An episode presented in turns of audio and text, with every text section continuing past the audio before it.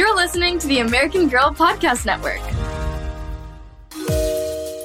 Hi, I'm Maggie Lawson, the narrator of 10 Minute Mysteries. This season's story is based on one of our favorite American Girl mystery books, The Light in the Cellar, a Molly Mystery by Sarah Buckey. Episode 3 A Reluctant Promise. After her first shift of delivering magazines at Oak Knoll Convalescent Hospital, Molly settled into an armchair in the second floor sitting area near the stairwell to wait for Emily. Molly knew that Emily was eager to see how her aunt was doing, so she might be a while. As Molly waited, she paged through her last remaining magazine, an old ladies' home journal. The hallway was so quiet that Molly looked up when she heard a nurse pushing a cart of medicines down the hallway. At the far end of the hall, a big man came out of a door, whistling cheerfully. He had a large sack slung over one shoulder, and Lawrence Laundry was printed on his shirt in large letters. He greeted the nurse in a booming voice Hey, Edith, I've picked up the laundry on the third floor, and I wanted to tell you that I got a letter from my son, the one in the Air Force. How is he, Mr. Lawrence? Still flying those bombers? asked the nurse. Nurse Schroeder! Molly turned to see Mr. Pritchard the hospital director, standing on the stairwell landing, his face in a dark scowl. You will kindly remember that this is a hospital, not a social center. As Mr. Pritchard continued up the stairs, the nurse quickly wheeled her cart into another patient's room. The laundryman shifted his bag to the other shoulder and walked past Molly and down the staircase. The floor was silent again, and Molly wondered when Emily would be finished. Suddenly, in the stillness, she heard a voice whisper! Startled, Molly scanned the hall. No one was in sight. But the door to room 201 was open, and the voice seemed to come from in there. Molly got up, stepped across the hall, and peeked into the room. The only occupant was a plump woman with fluffy white hair and alert blue eyes. She sat in bed, propped up by pillows. On the table next to her were several photographs in silver frames and a china teacup on a saucer. The woman smiled at Molly. You must be one of the new volunteers, are you, dear? Yes, ma'am. Would you like a ladies' home journal to read? Molly offered, holding out her last magazine. No, thank you. But I wonder if you would be so kind as to get me a cup of tea? I'm quite thirsty. Molly hesitated. Mr. Pritchard had warned her against bothering patients. But surely he wouldn't mind if she helped a patient. Molly picked up the teacup. I'll go ask the nurse. With a spoonful of sugar, please, and just a touch of milk, the white haired woman called after Molly as she left the room. Molly found Nurse Schroeder and explained that the lady in 201 had asked for a cup of tea. Mrs. Currier always wants her cup of tea. She doesn't seem to realize we have other patients to care for, too.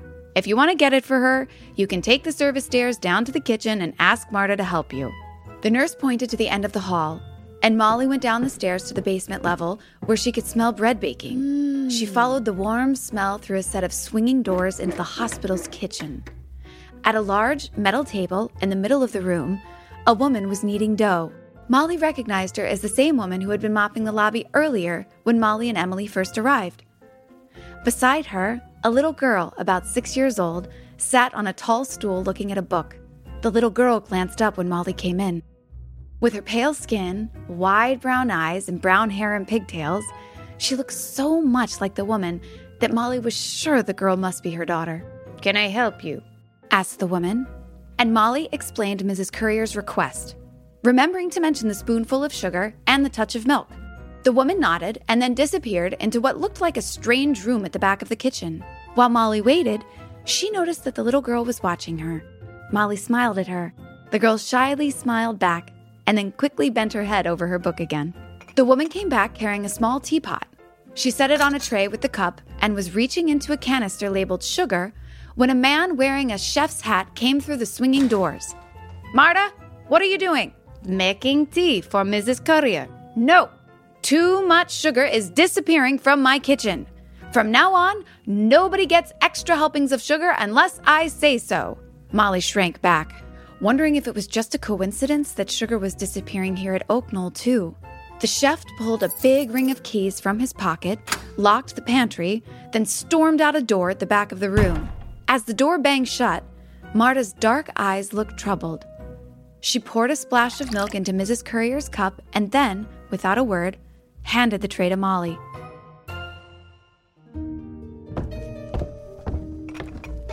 Carefully, Molly carried the tea tray up the two flights of stairs to room 201. As she set the tray on Mrs. Currier's bedside table, one of the framed photos caught her eye. It showed a well dressed couple standing in front of an elegant stone house. Molly peered closely at the picture. Hey, that looks like Greystone Manor. Yes, indeed.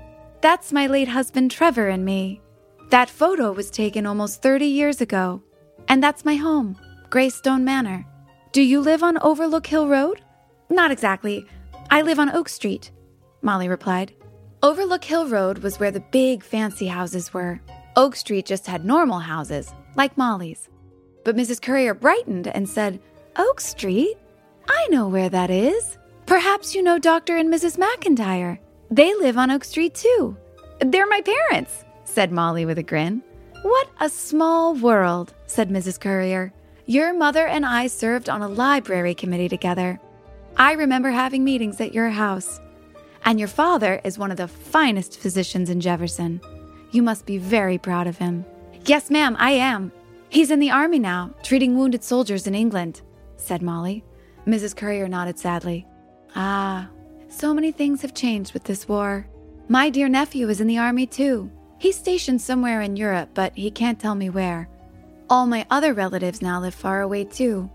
Mrs. Currier was silent for a moment, and Molly didn't quite know what to say next.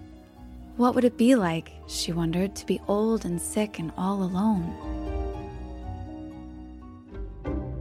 Then Mrs. Currier put the photo back down on her bedside table and sighed. It's been a long time since I've been able to go home. I do miss my house so, and all the things in it. Mrs. Currier looked up at Molly and said, You know, there's one thing I especially miss. Perhaps you could help me with it. I'll try, said Molly. What is it? I've broken my reading glasses. I have another pair at home, but no way to get them. Would you be so kind as to go and get them for me? Mrs. Currier asked, looking up at Molly with a hopeful expression. Molly's smile vanished. You mean go inside Greystone Manor? Yes, it would take you just a few minutes. I'll tell you exactly where the glasses are.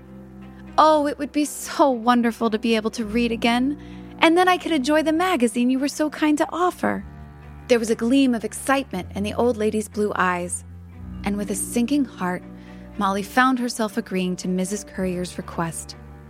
Well, okay, but I'll have to ask my mother for permission, Molly said reluctantly. Of course.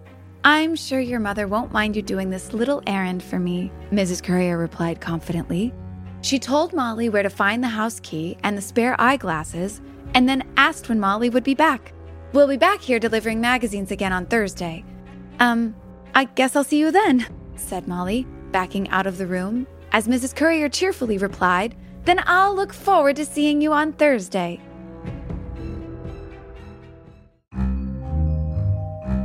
Outside the room, Molly saw Emily waiting for her in the sitting area. Emily peered curiously at Molly. Is something wrong? You look rather ill. Shh, I'll tell you outside.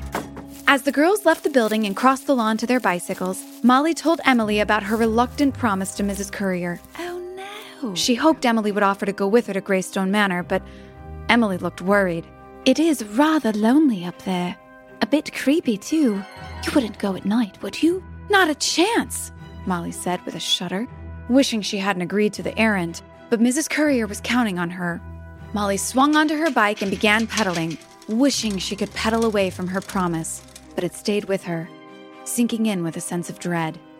Somehow, tomorrow, she would have to find the courage to visit Greystone Manor.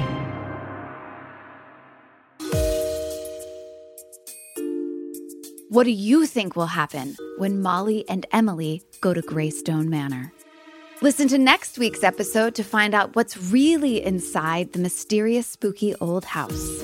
Thank you so much for listening to 10 Minute Mysteries. And parents, don't forget to write us a review wherever you are listening, it really helps us out. Parents can watch 10 Minute Mysteries with their family on YouTube, or your child can watch on YouTube Kids. Visit AmericanGirl.com and follow at American Girl Brand on Instagram for more updates on your favorite dolls, books, and American Girl Podcast Network podcasts.